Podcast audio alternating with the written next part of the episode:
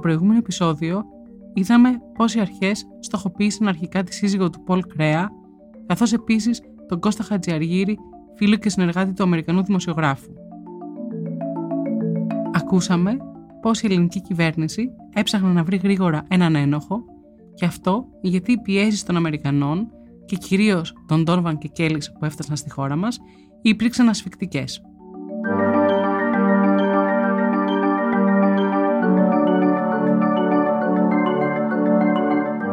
Είμαι η Κωνσταντίνα Βούλχαρη και ακούτε το τρίτο επεισόδιο της σειράς «Ποιος σκότωσε τον George Polk».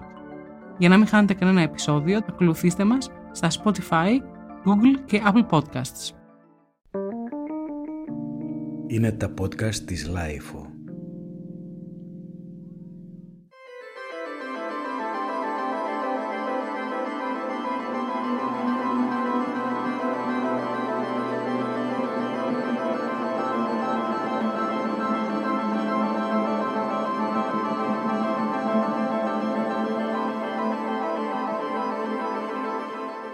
Μετά την ανακάλυψη του πτώματος του Αμερικανού δημοσιογράφου, η Ρέα Πολκ ανακρίθηκε αρκετές φορές από την αστυνομία. Όταν της πήραν κατάθεση, εκτίμησε ότι πίσω από τη δολοφονία του θα μπορούσε να βρίσκεται η ελληνική κυβέρνηση. Ω κίνητρο, ανέφερε την έντονη κριτική που ασκούσε ο σύζυγός της προς την κυβέρνηση, αλλά και συγκεκριμένα λόγω του καυγά με τον Τζαλδάρη.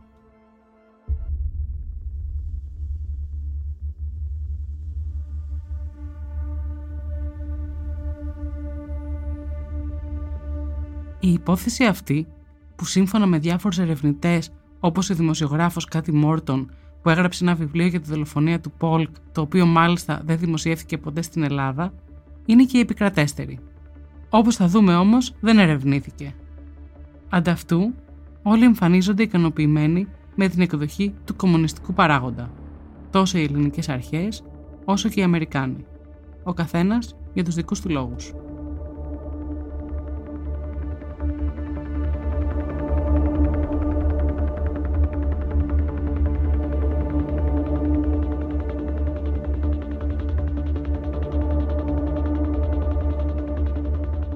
Από την πρώτη στιγμή που οι Ντόνοβαν και Κέλλης φτάνουν στην Αθήνα στις 10 Ιουνίου, τους δίνονται απίστευτα προνόμια άσκησης εξουσίας σε ξένη χώρα.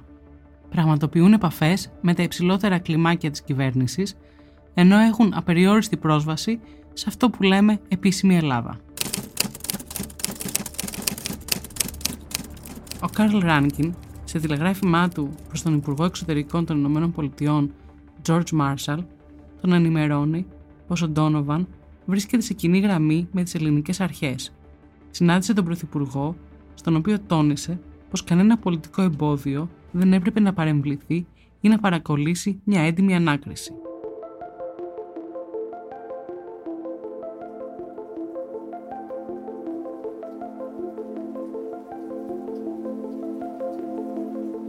Αναφέρθηκε ειδικά στο γεγονός ότι η ανάκριση των μαρτύρων είχε αφαιρεθεί από την αστυνομία και είχε ανατεθεί στο Υπουργείο Δικαιοσύνης, το οποίο είπε δεν είχε ούτε την απαραίτητη υποδομή, ούτε την πείρα για τη διεξαγωγή εξονυχιστικών ανακρίσεων.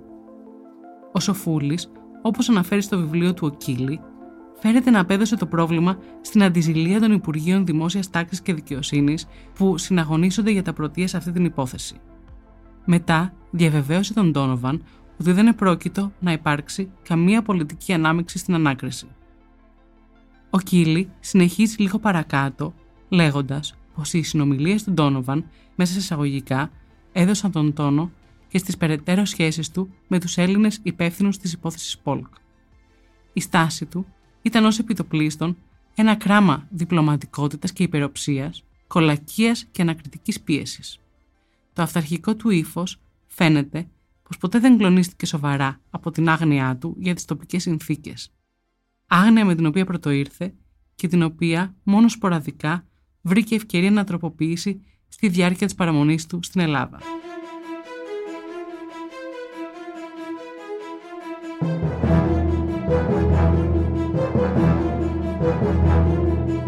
«19 Ιουλίου, ο ταγματάρχης Μουσχουντής υπέβαλε στον Ράλεϊ Γκίψον μια έκθεση που δεν ήταν ιδιαίτερα αισιόδοξη. Μιλάει για έγκλημα των κομμουνιστών αναφέρεται στις έρευνες που έχουν γίνει και εν γέννη σε ό,τι έχει κάνει η ελληνική αστυνομία για να βρει τον ένοχο. Συγκεκριμένα, στο βιβλίο των Μιχάλη Γνατίου και Κώστα Παπαϊωάννου αναφέρεται πως μόνο στη Θεσσαλονίκη είχαν κινητοποιηθεί πάνω από 300 αστυνομικοί, χώρια από αυτές τις έρευνες που έκανε η ΕΣΑ και η αστυνομία της αεροπορίας. Είχαν συλληφθεί και προσαχθεί, έστω για λίγο, πάνω από 500 άτομα. Είχαν γίνει έρευνες σε ένα σωρό εστιατόρια και καφές στη Θεσσαλονίκη, ακόμα και στην Ιχθιόσκαλα, για να βρουν πληροφορίες για τον Αστακό. Είχαν γίνει έρευνες σε σπίτια, ενώ στους κινηματογράφους προβάλλανε φωτογραφίες του Πολκ, μήπως και κάποιος από τους θεατές τον αναγνωρίσει και θυμηθεί το οτιδήποτε σχετικό. Ο Ντόνοβαν συνεχίζει να πιέζει τον Μουσχουντή για μια σύλληψη. Ο Μουσχουντής καταλαβαίνει ότι πρέπει να βρει άμεσα έναν ένοχο, ξέροντας ότι οι περισσότεροι που εμπλέκονταν στην υπόθεση προτιμούσαν την εκδοχή του κομμουνιστικού παράγοντα για να πέσει ευθύνη στο Κουκουέ. Σύμφωνα με το βιβλίο του Κίλι, ο Μουσχουντή και ο Ντόνοβαν φαίνεται να προκαλούσαν εκνευρισμό ο ένας τον άλλο.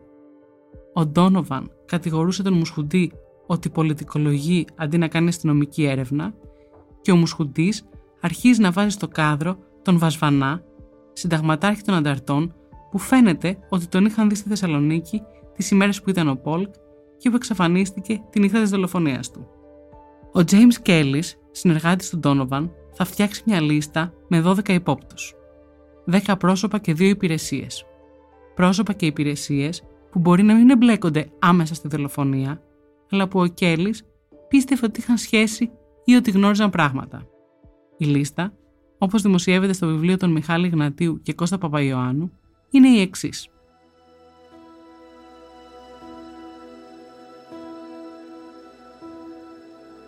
1. Στεφανάκης, επικεφαλής πολιτικής ασφαλείας Θεσσαλονίκης. Μέσα σε παρένθεση, πρόκειται για τον ταγματάρχη Στεφανάκη, διοικητή Εθνικής Ασφαλείας Θεσσαλονίκης, ο οποίος από την αρχή συμμετείχε στις έρευνες για τη δολοφονία του Πόλκ, ενώ μετά τη σύλληψη του Στακτόπουλου, μαζί με άλλους δύο εξωματικούς, θα αποτελέσουν την τριμελή επιτροπή η οποία επέβλεπε πάνω τον Μουσχουντή τις ανακρίσεις. 2. Εσά Θεσσαλονίκης στρατιωτική αστυνομία δεν αναφέρονται ονόματα. 3. Δρόσος. Επίσημος σύνδεσμος με την UNSCB. Πρόκειται για το δημοσιογράφο της Καθημερινής και βουλευτή του Λαϊκού Κόμματος Γεώργιο Δρόσο, κουμπάρο του Πολκ, ο οποίος εκπροσωπούσε την κυβέρνηση στη Βαλκανική. 4. Μαρία Καραπαναγιώτη, Μαραθώνος 32 Κηφισιά. 5. Καβανίδης, Υφυπουργείο Τύπου. Μέσα σε παρένθεση, Πρόκειται για τον Γιώργο Καβουνίδη, Διευθυντή Εξωτερικού Τύπου του Υπουργείου Προεδρίας. Είναι αυτός που τυπικά έδωσε στον Πολκ την άδεια να ταξιδέψει στη Βόρεια Ελλάδα, όπως γινόταν με κάθε δημοσιογράφο που ταξίδευε εκτός Αθηνών. 6. Παπάς, Αντισυνταγματάρχης Αρχηγείο Χωροφυλακής. 7. Γεωργαντάς, Υπολοχαγός, Υπηρεσία Πληροφοριών, τρίτος ξάδερφος της Ρέας Πολκ, έφεδρος λοχαγός των ΛΟΚ. 8. Τρίτο σώμα, Γενικό Επιτελείο Στρατού. Πρόκειται για το σώμα που είχε έδρα στην πρωτεύουσα και επικεφαλής τον αντιστράτηγο Γρηγορόπουλο, αλλά στη λίστα δεν αναφέρονται ονόματα. 9. Συνταγματάρχης Αλέξανδρος Βέρος, Διευθυντής του Α2 του Τρίτου Σώματος Στρατού. 10. Συνταγματάρχης Καλέργης, Γραφείο Πληροφοριών Θεσσαλονίκη. Πρόκειται για τον αντισυνταγματάρχη πυροβολικού Μιχαήλ Καλιγέρη στέλεχος της υπηρεσίας πληροφοριών του στρατού, που είχε παλιά διασυνδέσεις με την ομάδα Χ, ενώ τότε ήταν ο σύνδεσμος του στρατού στη Βαλκανική Επιτροπή. Σύμφωνα με μια πηγή, ο Πόλκ τον είχε πλησιάσει και αυτόν για να του ζητήσει βοήθεια για να πάει στο αρχηγείο του Μάρκου Βαφιάδη. 11. Λιμπερόπουλος. Πρόκειται για δημοσιογράφο, μη μέλος της Ένωσης Συντακτών Θεσσαλονίκης, που ήταν υπεύθυνος τύπου της Γενικής Διοικήσεως Βορείου Ελλάδος και φαίνεται ότι είχε κάποια ανάλογη θέση στη Βαλκανική Επιτροπή. 12. Στακτόπουλος, Έλληνας δημοσιογράφος από Θεσσαλονίκη.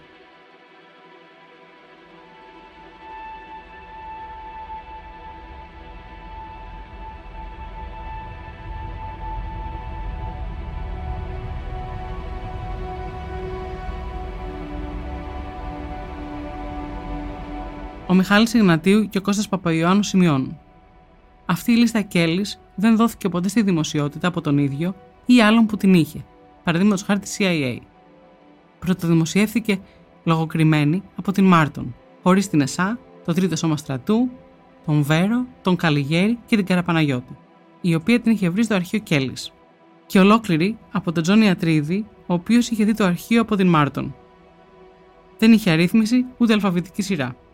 Στις 22 Ιουλίου, ο Κέλλης θα δώσει τη λίστα στον Ντόνοβαν, ο οποίος θα δώσει οδηγίες στον Μουσχουντή να επικεντρωθεί στο τελευταίο πρόσωπο, τον Γρηγόρη Στακτόπουλο.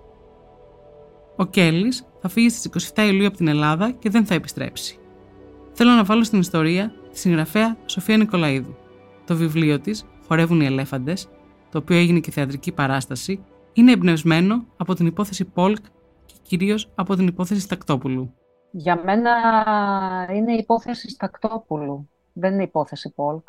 Οπότε, εντάξει, η υπόθεση Πολκ είναι προφανώς ε, η έναρξη του ψυχρού πολέμου στην Ευρώπη. Είναι δηλαδή ένα πολύ μεγάλο πολιτικό γεγονός, ε, το οποίο ορίζει όχι μόνο την πόλη της Θεσσαλονίκης ή συμβάντα μέσα στον ελληνικό χώρο, αλλά και ευρύτερα. Όμως αυτό που εμένα με ενδιέφερε σε αυτή την υπόθεση και ήταν ε, το ανατριχιαστικό αν θέλεις όσο την ε, παρακολουθούσα και όσο βυθιζόμουν στα αρχεία και διάβαζα και μελετούσα και είναι το πώς ε, ένας άνθρωπος βρέθηκε στη δίνη αυτής της κατάστασης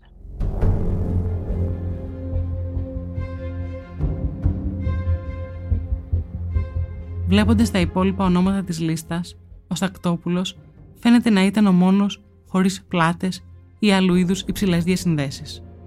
Ένας δημοσιογράφος που είχε τελειώσει το Αμερικανικό Κολέγιο Ανατόλια, πρώην μέλος του ΕΑΜ και πρώην μέλος του ΚΟΚΟΕ.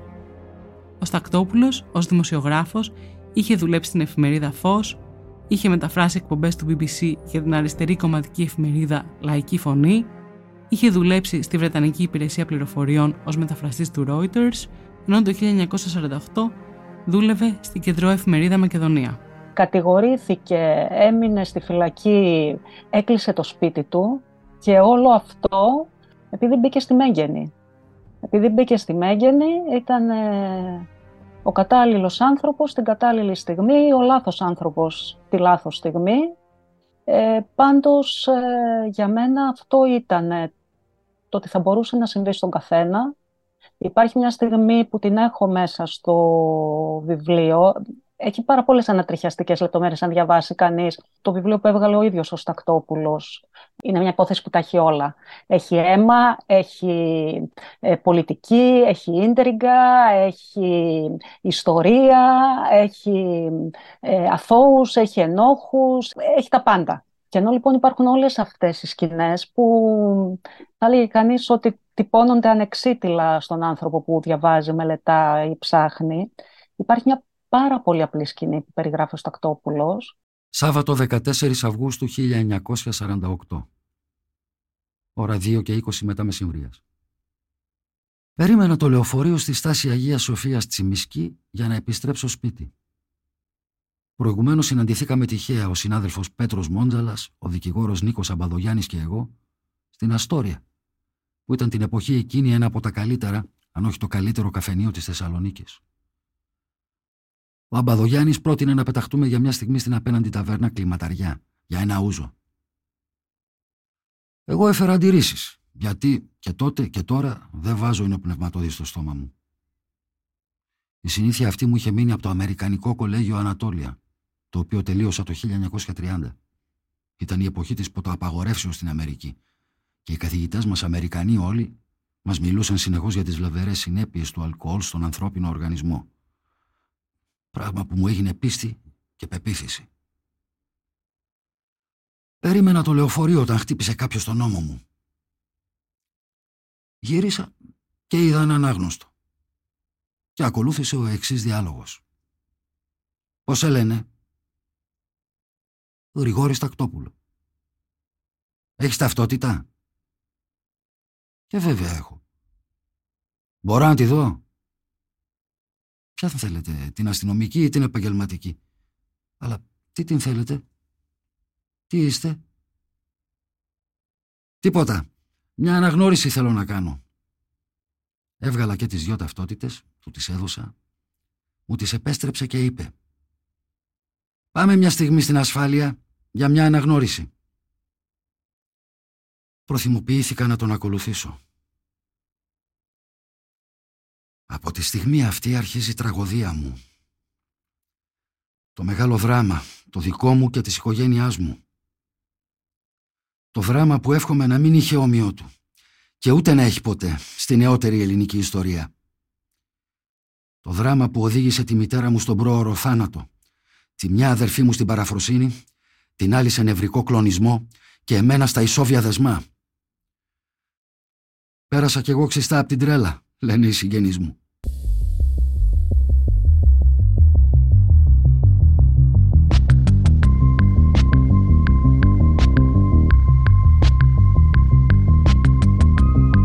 Έτσι ξεκινάει το βιβλίο του Γρηγόρη Στακτόπουλου, του Έλληνα Ντρέιφους, όπως τον αποκαλούν.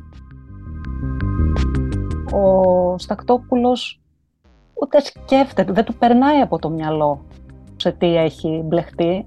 Ρωτάει, είναι για την πουγάδα. Γιατί πριν από λίγες μέρες τους είχαν κλέψει την πουγάδα. Η πουγάδα ήταν πολύ σοβαρό πράγμα εκείνη την περίοδο, ήταν η περιουσία τους και είχε κάνει καταγγελία. Κουνάει το κεφάλι, ο χωροφύλακας δεν του δίνει απάντηση. Ο άνθρωπος αυτός μπήκε στο κτίριο της ασφάλειας 38 χρονών με μαύρα μαλλιά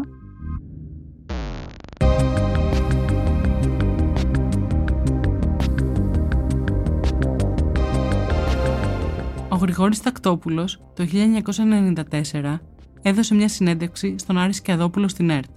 Ένας τσακισμένος άνθρωπος με κοστούμι και γραβάτα μιλάει με υπερηφάνεια αλλά και συγκίνηση για την ιστορία του και τη γνωριμία του με τον Παναγιώτη Κανελόπουλο. Τον συνάντησε στο γραφείο του για τις ανάγκες ενός ρεπορτάζ και λίγο πριν φύγει, ο πρώην Πρωθυπουργός τον ρωτάει. Ακούμε ένα απόσπασμα. Ευχαριστώ πολύ κύριε Κανελόπουλε. Σηκώθηκα να φύγω Οπότε μου λέει, αλήθεια δεν μου λέτε κύριε Στακτόπουλε, με εκείνο τον Στακτόπουλο της δίκης Πόλκ έχετε καμιά συγγένεια ή πρόκειται περί συνωνυμίας; Λέω κύριε πρόεδρε με συγχωρείτε αλλά εγώ είμαι. Εσύ είσαι. Κάτσε κάτω.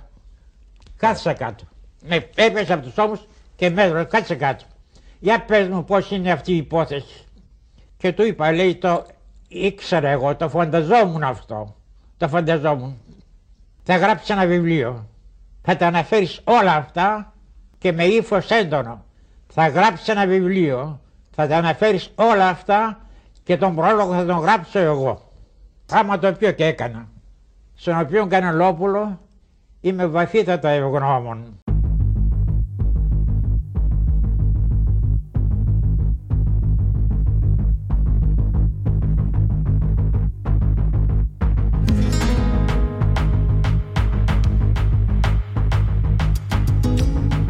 Ο Έντμουντ Κίλι περιγράφει στο βιβλίο του.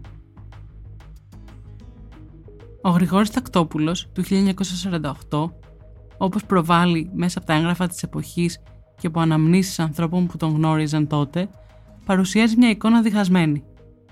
Από τη μια, περιγράφεται σαν ένας απλός δημοσιογράφος της σειράς, ευσυνείδητος στη δουλειά του, αλλά χωρίς ιδιαίτερες φιλοδοξίες ή φαντασία. Ευγενικός μέχρι υπερβολής, ένας Εργένη, πολύ συνδεδεμένος με τη μητέρα του και με τις αδερφές του, τις οποίες σε μεγάλο βαθμό συντηρούσε. Στα μάτια ενός πρώην συναδέλφου του, ένας αγαθός ανθρωπάκος που φοβόταν την ίδια τη σκιά του. Ο Κίλι συνεχίζει λίγο παρακάτω γράφοντας πως από την άλλη μεριά όμως υπάρχουν εκείνοι που τον έβλεπαν σαν άνθρωπο που ήθελε πολύ να βρίσκεται σε συνεχή επαφή με οτιδήποτε παρουσίαζε δημοσιογραφικό ενδιαφέρον στη Θεσσαλονίκη πάντα στο κυνήγι της επιτυχίας ή τέλος πάντων της καυτής είδησης. Ανήσυχο, εγωπαθή καμιά φορά και κάπως επιδειξιομανή. Η Βασιλική Καρσιακλή σχολιάζει. Ήταν ένας άνθρωπος που γνώρισε τον George Paul για πέντε λεπτά, όπως ο ίδιος λέει. Και μάλιστα, επειδή ήταν ένας ε, έτσι συναισθαλμένος άνθρωπος, μορφωμένος, ήξερε την αγγλική γλώσσα και μάλιστα δεν έπινε ερωτικές επαφές, φαίνεται ότι δεν είχε και όλα αυτά τα υπογραμμίζω για να δούμε λίγο, να σκιαγραφίσουμε και την προσωπικότητα του, του Στακτόπουλου. Φαίνεται πως ήταν ένας ήρεμος άνθρωπος που μόλις τον κάλεσαν να πιει ένα ποτό στο ξενοδοχείο που βρέθηκε εκεί με τους υπόλοιπους και γνώρισε από την μάμα τον George Polk, εκείνος αρνήθηκε.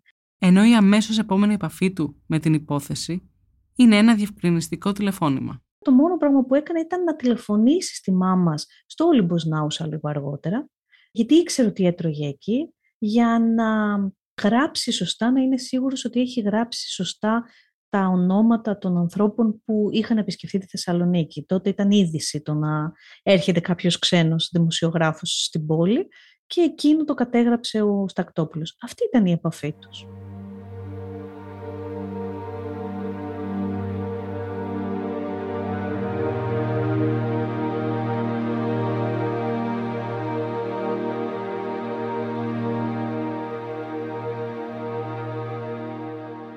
Το βιβλίο του Edmund Keeley διαβάζω για τη Θεσσαλονίκη εκείνη την περίοδο.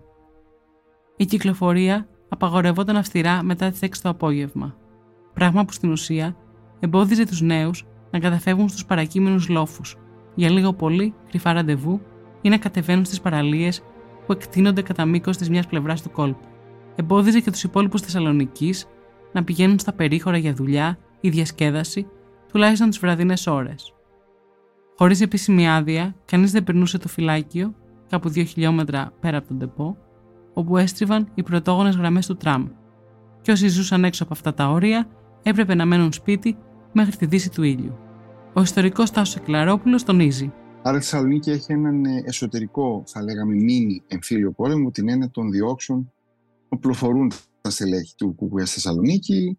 Αλλά είναι μια πάρα, πάρα πολύ σκληρή πόλη η Θεσσαλονίκη. Δεν αραιώνει δηλαδή αυτός ο έλεγχος και αυτή η αστυνομική απειλή λόγω της αστιφιλίας η οποία ενδεχομένως, ενδεχομένως λίγο να έχει αραιώσει την Αθήνα και κυρίως στη Θεσσαλονίκη διατηρεί αυτό τον πολύ σκληρό αστυνομικό και καταδιοκτικό χαρακτήρα για πολιτικούς λόγους, βεβαίως και μετά το 49 σε ισχυρότατο πλαίσιο.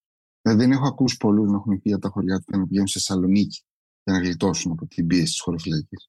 Στην Αθήνα έρχονται. Η Βασιλική Καρσιακλή μας μιλάει για διάφορες επιθέσεις που είχαν λάβει χώρα στη Θεσσαλονίκη του εμφυλίου από την όπλα αλλά και από ακροδεξιές παρακρατικές οργανώσεις στο δρόμο Αγίας Σοφίας, έναν δρόμο συνδεδεμένο και με την υπόθεση Πολκ. Αναφέρει μεταξύ άλλων τη δολοφονία του Γιάννη Ζεύγου. Το 47, στις 20 Μάρτη ε, του 47, προχωράμε στα βήματα του Γιάννη Ζεύγου, η Ταλαγάνη, ο οποίος έρχεται στην Θεσσαλονίκη Μαθαίνουμε ότι εκείνη την ημέρα στις 20 Μάρτη από πολύ νωρίς πήγε στα γραφεία μιας αριστερής εφημερίδας, της εφημερίδας αγωνιστής, να γράψει ένα άρθρο. Από εκεί χαιρέτησε τους δικούς του ανθρώπους, πήγε να συναντήσει στον ίδιο δρόμο ή πολύ κοντά στη γειτονιά μία φίλη του στο διατρίο που εκείνη είχε και αργότερα πήγε να φάει σε ένα κατάστημα το Ελβετικό, ένα εστιατόριο που βρισκόταν ε, Εγνατία με Αγία Σοφία. Και κατεβαίνοντας στην Αγία Σοφία, τον πεζόδρομο σήμερα, τότε δρόμο, εκεί κοντά στην Γεωργίου Σταύρου, μπροστά από μια κλινική εξεντάρτηση, πετάχτηκε ένας άνθρωπος και τον σκότωσε.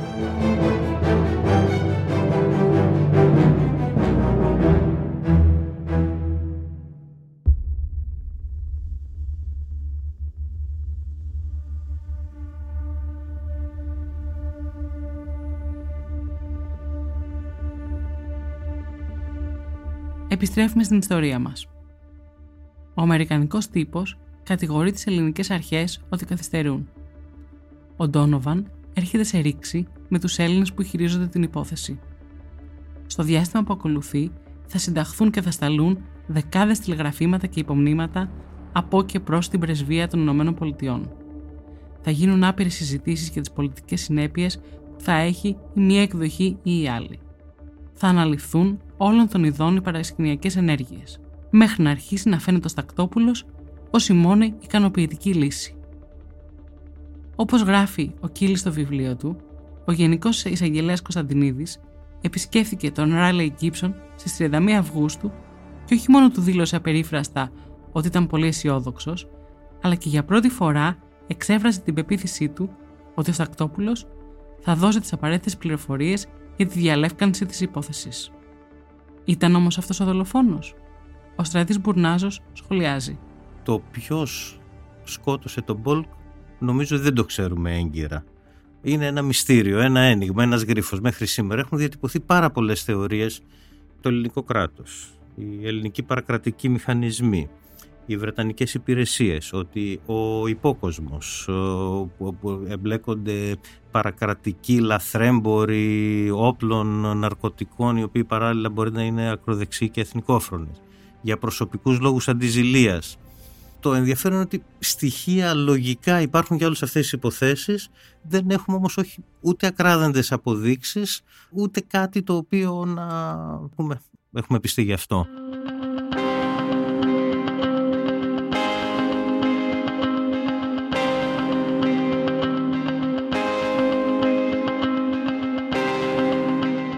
Είναι όμως μόνο αυτό που θα έπρεπε να μας απασχολεί στην υπόθεση Πολκ. Όχι βέβαια, και αυτό επισημαίνει και ο ιστορικός στρατής Μπουρνάζος. Αυτό για το οποίο είμαστε σίγουροι, συνεχίζοντας αυτό που είπες Κωνσταντίνα, είναι ότι ο ένοχος που καταδικάστηκε τότε, ο Γρηγόρης Τακτόπουλος, ήταν όπως δείχνουν πάρα πολλές ενδείξεις και αποδείξεις αθώος. Υπάρχουν ε, διάφορες μελέτες, δείχνουν το πόσο βεβαιασμένη ήταν η ομολογία, πόσο προβληματικά στοιχεία υπάρχουν. Η ουσία σε αυτό νομίζω είναι πόσο βόλευε να είναι ένοχος ο Στακτόπουλος και να αποδειχθεί στους κομμουνιστές το έγκλημα. Ο Στέλιος Παπαθεμελής, συνήγορος αργότερα του Γρηγόρη Στακτόπουλου, θα πει σε μια εκπομπή της ΕΡΤΡΙΑ. Ο Στακτόπουλος είχε ένα στοιχείο το οποίο συγκίνησε τους ε, σκευωρούς. Είχε τελειώσει το Ανατόλια και μιλούσε καλά αγγλικά και επομένως ε, του στέριαζε για να του φορτώσουν την ιδιότητα του διερμηνέα και όχι βέβαια απλά του διερμηνέα αλλά του ανθρώπου ο οποίος υποτίθεται ότι θα συνόδευε τον Πολ στον Μάρκο Βαφιάδη και τον συνόδευσε στους δολοφόνους του και τον παρέδωσε στους δολοφόνους του.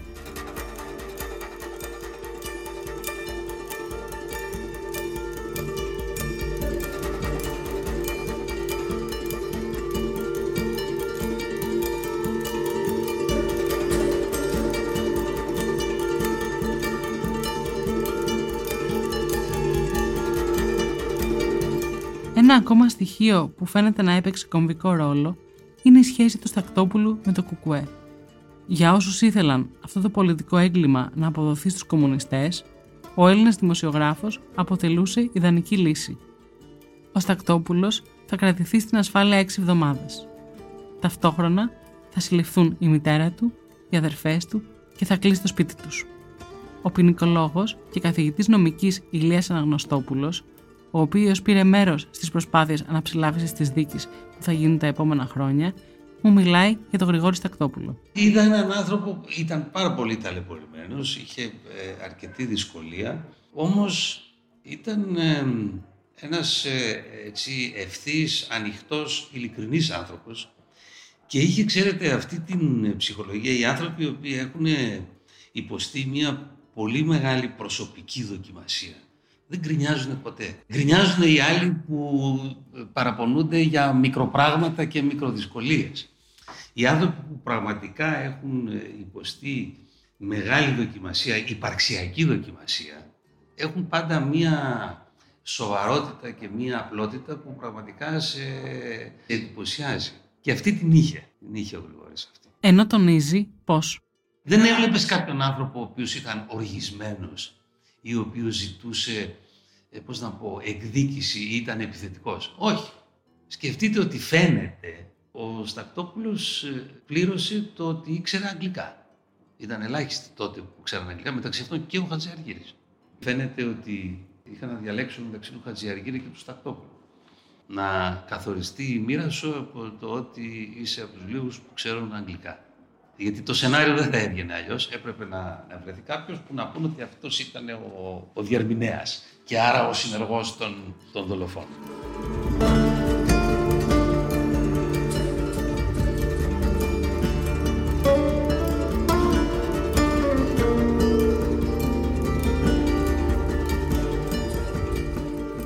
Τη διάρκεια της προανάκρισης, οι γραφολόγοι της αστυνομίας θα αποφανθούν ότι τον φάκελο που εστάλει στο ταχυδρομείο με την ταυτότητα του Πολ και τη διαφημιστική κάρτα της Pan American τον έγραψε η μητέρα του Στακτόπουλου.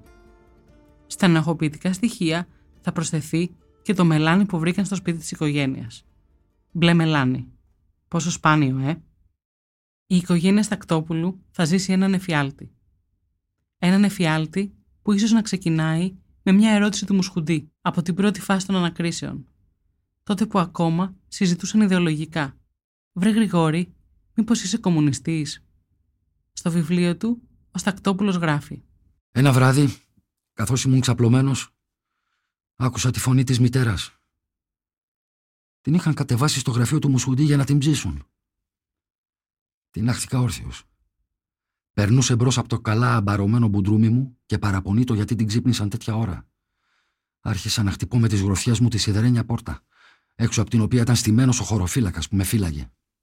Από τη νύχτα εκείνη ένιωσα το μυαλό μου να σαλεύει.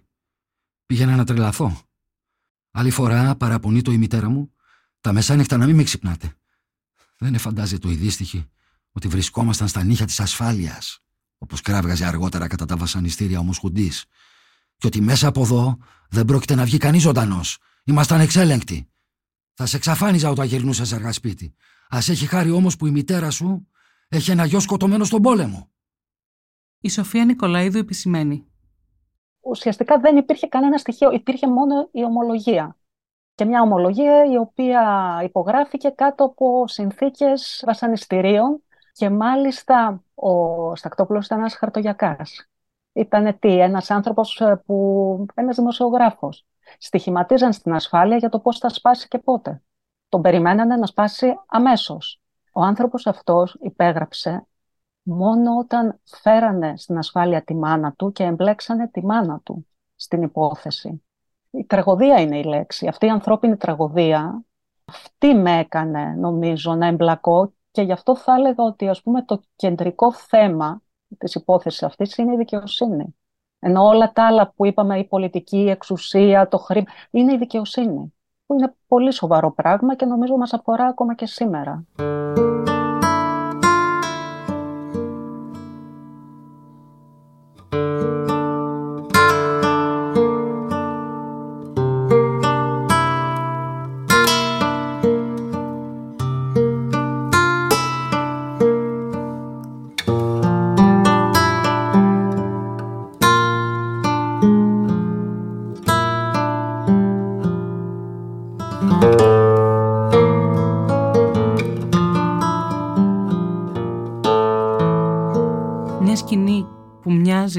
Να είναι σκηνή ταινίας του Κόπολα από τον Ονό, είναι η εξής. Η ανάκριση έχει περάσει στη δεύτερη φάση. Έχουν ξεκινήσει τα βασανιστήρια και ένα βράδυ, μεσάνυχτα, ανεβάζουν τον Στακτόπουλο στο γραφείο του Μουσχουντή. Εκεί τον περιμένει ο Υπουργός Δημόσιας Τάξης Κωνσταντίνος Ρέντι. Ο Γρηγόρης Τακτόπουλος, στην εκπομπή του Άρη Σκιαδόπουλου, θα πήγε αυτή τη νύχτα. Είχε έρθει από την Αθήνα ο Υπουργός Δημοσίας Τάξης ο Ρέντης. Και αυτά όλα γινόνταν τα μεσάνυχτα, όχι την ημέρα. Με φόραξαν στο γραφείο του Μουσχοντή. Με παρέλαβαν δύο χωροφύλακες, με κρατούσε ο ένας από δεξιά, ο άλλος από αριστερά από τον αγκώνα. Με πήγαν μέσα και άρχισε να βγάλει έναν λόγο ο Ρέντης, ο οποίος κατέληξε ότι έχω υποχρεώσεις απέναντι στην πατρίδα και κάθε τόσο το επαναλάμβανε αυτό. Στακτόπουλε έχει υποχρεώσει απέναντι στην πατρίδα η οποία διέρχεται χρυσίμου στιγμά κτλ. Να πάρει ευχή να πάρει. Δεν είχα και θάρρος. Όμως κάποια στιγμή ανέκτησα λίγο θάρρος και του λέω κύριε Υπουργέ η οικογένειά μου ένα μέρος αυτού του χρέους προς την πατρίδα το εξεπλήρωσε. Πώς! Ούρλιαζε, δεν μιλούσανε. Εκεί μέσα δεν μιλούν όπως μιλούμε τώρα κανονικά, ουρλιάζουν. Οι υποχρεώσεις προς την πατρίδα δεν έχουν περιορισμό, είπε, είναι ανεξάντλητες, κάτι τέτοιο είπε. Οπότε τόλμησα πάλι εγώ και αφού είναι έτσι κύριε Υπουργέ, γιατί αυτόν τον ρόλο τον οποίο πάτε να αναθέσετε σε μένα δεν τον αναθέσετε στο γιο σας. Δεν πρόκανα να τελειώσω τη φράση μου. Δέχθηκα κλωτσές, γροθιές από όλους αυτούς οι οποίοι με περιεστήχιζαν.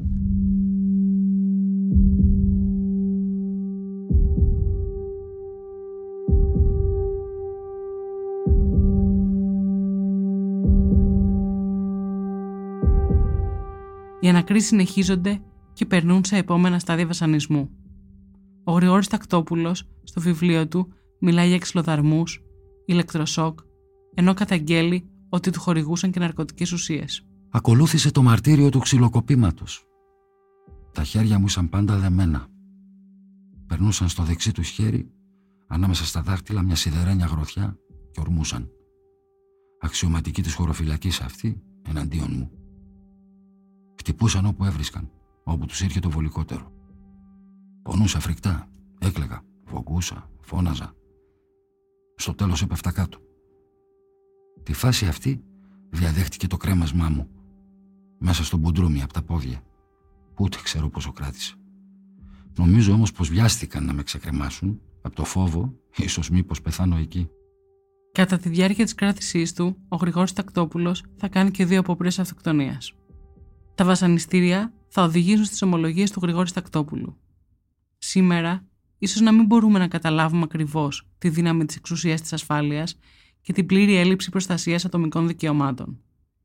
Ο Στρατής Μπουρνάζος μας εξηγεί τι σήμαινε στην πράξη ο αντικομουνισμός της εποχής. Για όποιον είναι κομμουνιστής, για όποιον θεωρείται κομμουνιστής, για όποιον υπάρχουν υποψίες ότι είναι κομμουνιστής ή αριστερός ή μετήχε στην εθνική αντίσταση, αυτός ή μέλη της οικογένειάς του. Μπορεί να φαίνεται ότι κάποιος δαιμονολογεί σήμερα όταν το λέει τώρα, θα αναφέρω όμως ότι μόνο στη Μακρόνησο, στη Μακρόνησο που είναι ο κορυφαίος τόπος του σωματικού και ψυχολογικού βασανισμού και που εκτοπίζονται με τους μετριοπαθέστερους υπολογισμούς 50.000 άτομα Ήδη εξοριστεί μιλάνε και για 100.000 εγώ λέω ότι αν πάρουμε τις στρατιωτικές πηγές, τις ομιλίες του Γεωργίου Παπανδρέου και του Παναγιώτη Κανελόπουλου στη Βουλή, τα 47, 48, 49 εκτοπίζονται 50.000 άνθρωποι.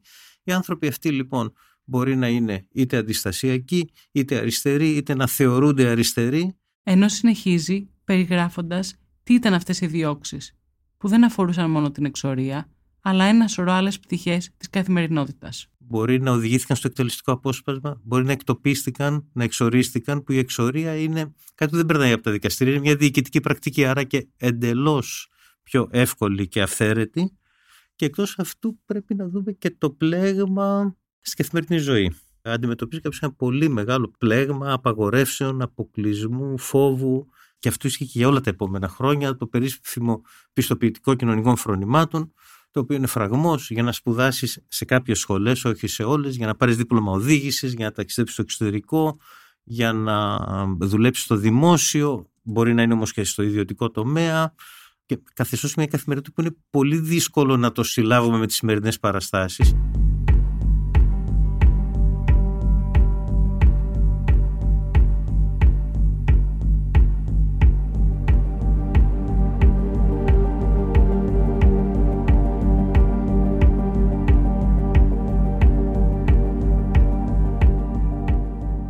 Γίνουν προσπάθειες για να φτιαχτεί μια όσο το δυνατόν πιο στερεή ομολογία του Στακτόπουλου. Θα χρειαστούν μέρες και αρκετές καταθέσεις για να το πετύχουν, αφού πρώτα τον έχουν κάνει σπαράλια. Γράφει ο Κίλης στο βιβλίο του. Πρέπει να ήταν στα τέλη Σεπτεμβρίου. Άρχισε τις ομολογίες του υπό την καθοδήγηση της ασφάλειας, επαναλαμβάνοντας τις απαντήσεις που του υπαγόρευαν σε οτιδήποτε ερωτήσεις του έκαναν. Μάθαινε το κείμενο όπως το το έγραφαν, το αναθεωρούσε όταν ήταν απαραίτητο, το ανακεφαλαίωνε στους επίσημους ανακριτές Μουσχουντή και Κομοτούρο με τους αρχιβασανιστές Μουσχουντή και Τσόνο πάντα παρόντες. Σε κάποιο σημείο έφεραν την Έλεν Μάμας να τον δει. Ο Στακτόπουλος έπεσε στα πόδια της και την οικέδεψε να πει ό,τι ξέρει και να τον σώσει. «Έλεν, δες πως με κατάντησαν», είπε κλαίγοντας. «Δεν μπορώ να σταθώ στα πόδια μου. Πονώ παντού. Δεν θυμάται τι απάντησε η Ελένη μας. Το μόνο που θυμάται είναι πως δύο χωροφύλακες τον έπιαζαν παραμάσκαλα και τον οδήγησαν πίσω στο κελί του.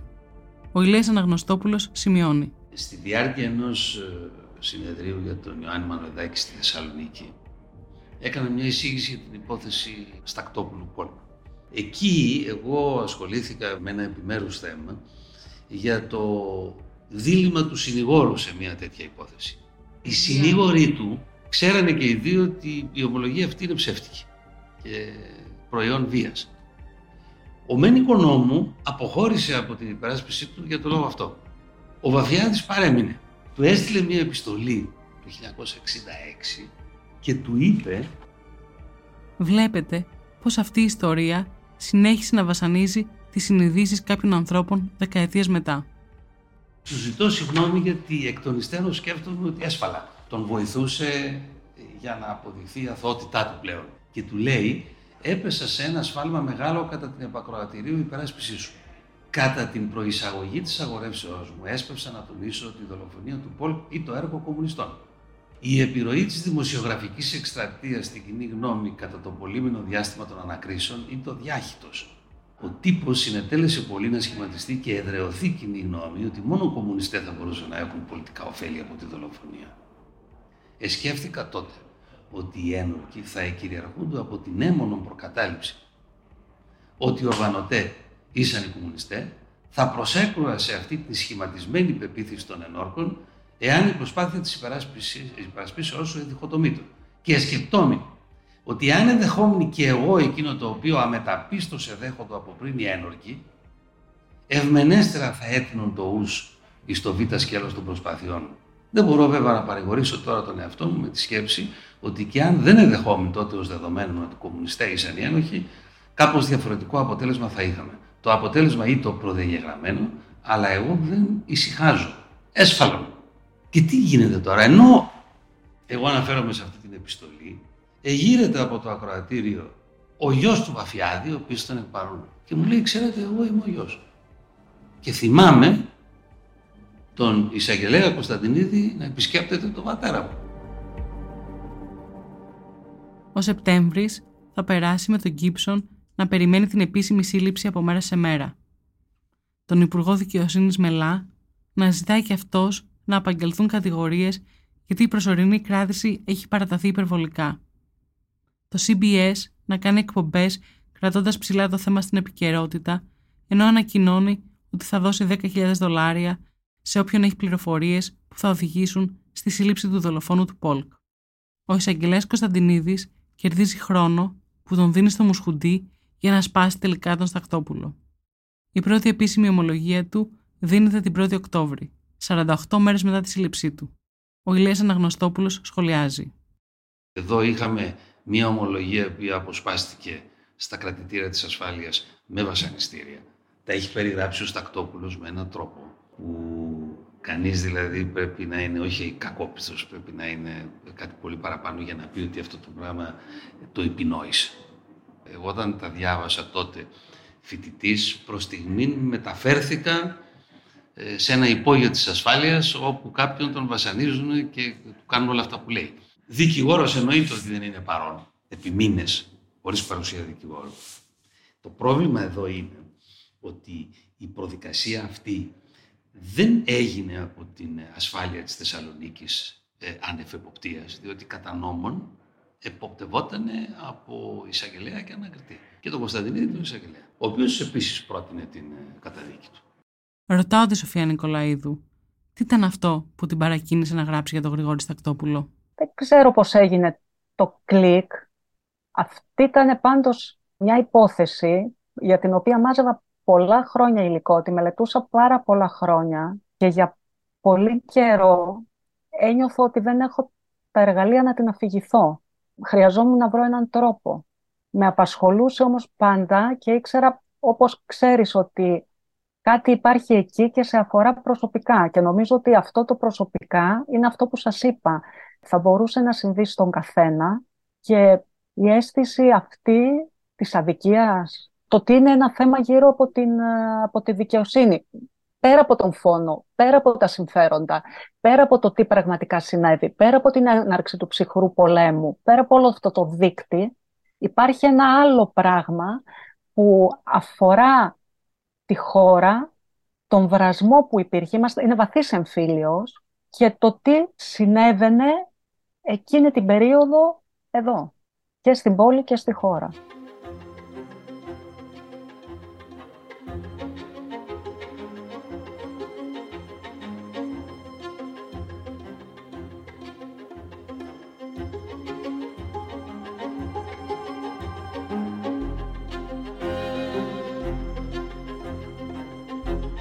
Οι ομολογίες του Γρηγόρη Στακτόπουλου αλλάζουν, καθώς υπάρχει ανάγκη η ασφάλεια να κλείνει τις τρύπες που προέκυπταν στη διαδικασία της προανάκρισης. Θα ξεκινήσει λέγοντας πως το Κουκουέ του ζήτησε να προσφέρει τις υπηρεσίες του ως διερμηνέας του Πολκ στο ταξίδι του προς τον Μάρκο Βαφιάδη και πως στη βάρκα που μπήκαν δύο στελέχη του Κουκουέ, η Βασβανάς και Μουζενίδης, σκότωσαν τον Πολκ και του έδωσαν την ταυτότητά του για να την ταχυδρομήσει στην αστυνομία.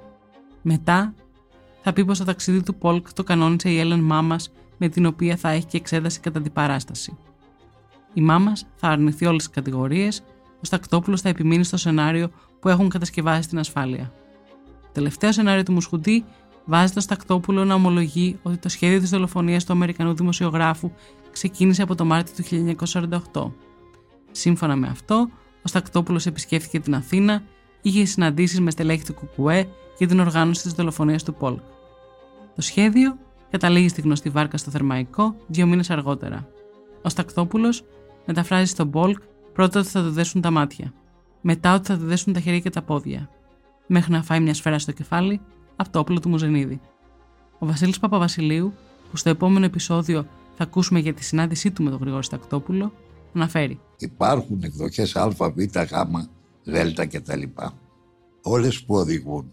Οδηγούν στο ότι υπάρχει μια απόφαση της ελληνικής δικαιοσύνης και λέει ότι αυτός είναι ο ένοχος. Και αυτός ο άνθρωπος, ο οποίος επέρασε αυτά που πέρασε, δηλαδή νομίζω πρέπει να ήταν 38-39 όταν συνελήφθη και όταν βγήκε από τη φυλακή 52 ετών.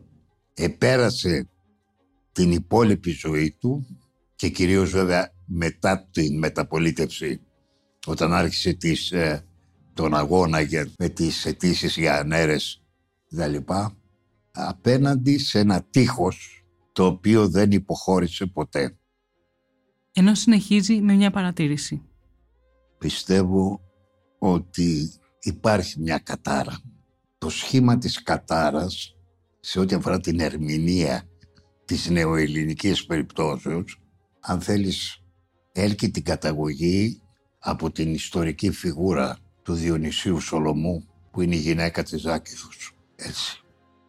Υπάρχει δηλαδή αυτό που πολεμάει με λόγια και με έργατα που λέει ο ποιητής, έχθρισα θανάσιμη του έθνους. Αυτής της κατάρας θύμα υπήρξε και ο Γρηγόρης Τακτόπουλος που είχα την τιμή να τον γνωρίσω και ο οποίος έφυγε έτσι όπως έφυγε αδικαίωτος και από αυτή την άποψη το μόνο που έχουν να κάνουν πιστεύω όσοι καλή ώρα τον γνώρισαν είναι να υπερασπίζονται τη μνήμη του μοιραζόμενοι καλή ώρα τις εμπειρίες μιας γνωριμίας τουλάχιστον μαζί του.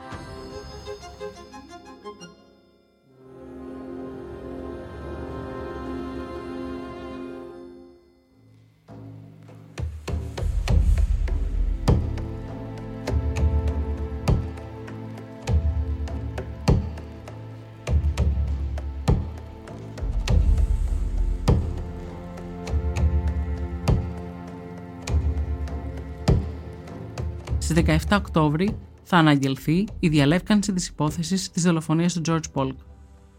Οι Υπουργοί Δικαιοσύνης και Δημόσιας Τάξης είναι εκεί. Το ίδιο και δημοσιογράφοι από την Αθήνα και το εξωτερικό. Ο Μελάς διαβάζει την ανακοίνωση όπου μιλά για τέσσερις κατηγορούμενους. Το Στακτόπουλο, τη μητέρα του, τον Βασβανά και τον Μουζενίδη. Οι δύο τελευταίοι διαφεύγουν τη σύλληψη και ο Μελάς εκδίδει εντάλματα για τη συνενοχή στη δολοφονία του Πόλκ περιγράφει το σχέδιο δολοφονίας των κομμουνιστών Ενώ λέει πως η προσωπική μου γνώμη είναι ότι τον φόνον του Πολκ τον εσχεδίασαν η Cominform και τον εξετέλεσε το Κουκουέ για να ρίξουν τον φόνον εις βάρος της δεξιάς, να δυσφημίσουν έτσι την Ελλάδα εις το εξωτερικό και να ανακόψουν την εφαρμογή του σχεδίου Μάρσαλ. Στις 19 Οκτωβρίου, ο Υπουργός Δικαιοσύνης της κυβέρνησης του Βουνού, Μιλτιάδης Πορφυρογέννης, θα ανακοινώσει ότι ο Μουζενίδης είχε σκοτωθεί στα κρούσια της 5 Απριλίου. Ο Πορφυρογέννης συνεχίζει λέγοντας πως οι ομολογίες του Στακτόπουλου και της μητέρας του είτε αποσπάστηκαν μετά από βασανιστήρια ή είναι προβοκάτσια. Η είδηση θα δημοσιευθεί και σε αμερικανικές εφημερίδες. Σύμφωνα με το βιβλίο του Κίλι, οι Times και η Herald Tribune που δημοσίευσαν την είδηση είχαν και ένα σχόλιο από το μικρό αδερφό του George Paul William. Ο William έλεγε πως ενώ δεν αμφισβητεί τα πορίσματα της κυβέρνησης, εξακολουθούσε να πιστεύει ότι η υπόθεση απαιτούσε αμερόληπτες έρευνες και, μέσα σε εισαγωγικά, δεν πιστεύω ότι η ελληνική κυβέρνηση είναι αμερόληπτη. Η δήλωση του νεαρού Πολκ θα θυμώσει και τον Υπουργό Δημόσιας Τάξης, που θα τον καλέσει στη δίκη για να παρακολουθήσει τη διαδικασία, και τον Υπουργό Δικαιοσύνης, οι οποίοι θα κάνουν δηλώσεις για το θέμα και μάλιστα ο Μελάς θα κάνει σχόλια για την νεαρή ηλικία του William Πολκ και την έλλειψη πείρας του. Ο William Πολκ τότε ήταν 17 χρονών, ήθελε να σπουδάσει δημοσιογραφία, θαύμαζε αφάνταστα τον αδερφό του George και το σχέδιό τους ήταν να περάσουν χρόνο ξανά μαζί στο Harvard. Ο George με την υποτροφία που είχε πάρει και ο William σπουδάζοντας. Ο William Polk θα είναι παρόν στη δίκη που θα γίνει τον Απρίλιο του 1949 και θα μιλήσει για αυτήν σε μια συνέντευξη που έδωσε στην εκπομπή 60 Minutes το 1990. Ο Polk λέει πως δεν είχε αμφιβολίες ότι αν ήταν προς το συμφέρον των κομμουνιστών να σκοτώσουν τον αδερφό του, θα το είχαν κάνει, αλλά ότι από την εμπειρία του, αυτό που τους έκαιγε τότε ήταν η δημοσιοποίηση των ιδεών τους. Και άρα θα έκαναν ό,τι μπορούσαν για να τον βοηθήσουν στο αίτημά του. Ακούμε το απόσπασμα όπως έπαιξε στο πρόσφατο ραδιοφωνικό ντοκιμαντέρ του CBS. I had no doubt that the communists would have killed him if they thought it was to their advantage. But uh, in, in my experience, um, they were very anxious to get publicity, and so they would have done everything they could to facilitate what he was doing.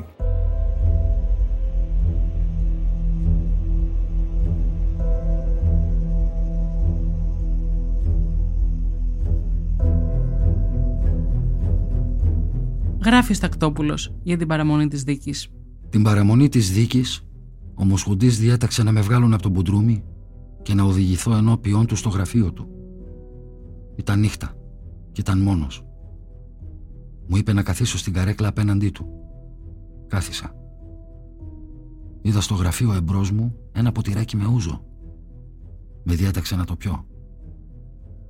Απήντησα πολύ δειλά ότι δεν βάζω ποτό στο στόμα μου, δεν πίνω. Επειδή όμως αγρίεψε και φοβήθηκα μήπως ξαναρχίσει τα βασανιστήρια, με πολύ δυσφορία το ήπια. Με γκριμάτσες για την αειδιαστική γεύση του. Γκριμάτσες, σαν και εκείνες που κάνουν όσοι για πρώτη φορά βάζουν ποτό στο στόμα τους. Με διέταξε κατόπιν να επαναλάβω αυτά που μου υπαγόρευσαν. Αυτά που θα επαναλάμβανα την επομένη στο δικαστήριο. Το μεγάλο παραμύθι, από την αρχή που το έχω ήδη λησμονήσει και ούτε θέλω να το επαναφέρω στη μνήμη μου. Ήταν η πρόβα τζενεράλε, όπως λένε στο θέατρο. Και εδώ περί θεατρικής παραστάσεως επρόκειτο. Τραγικής όμως. Περί διακομωδήσεως της δικαιοσύνης.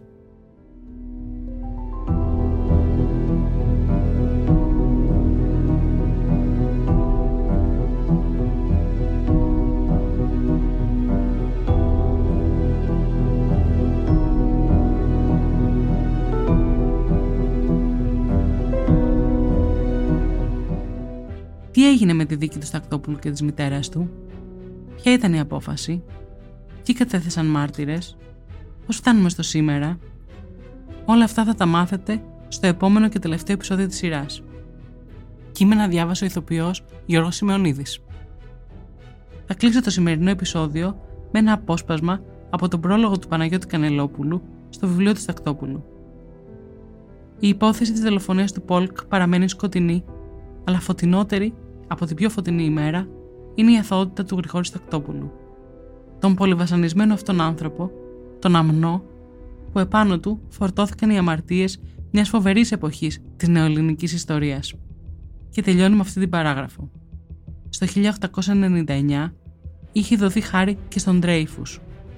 Αλλά ο Ζολά, ο Κλεμανσό και άλλα γενναία πνεύματα είχαν θεωρήσει πενιχρή την ενέργεια αυτή. Πενιχρή απέναντι του θύματος, πενιχρή και απέναντι της αλήθειας. Και εξακολούθησαν τον αγώνα ως την ώρα που αποκαταστάθηκε ο Ντρέιφους δικαστικά. Αν δεν το χρειάζεται αυτό ο σεμνότατος και καρτερικός Γρηγόρης Τακτόπουλος, το χρειάζεται η αλήθεια. Και το ζητάει από τον άλλο κόσμο η μητέρα του. 23 Ιουλίου 1984. Ηχοληψία, επεξεργασία και επιμέλεια Γιώργος Ντακοβάνος και Μερόπη Κοκκίνη. Ήταν μια παραγωγή της LiFO.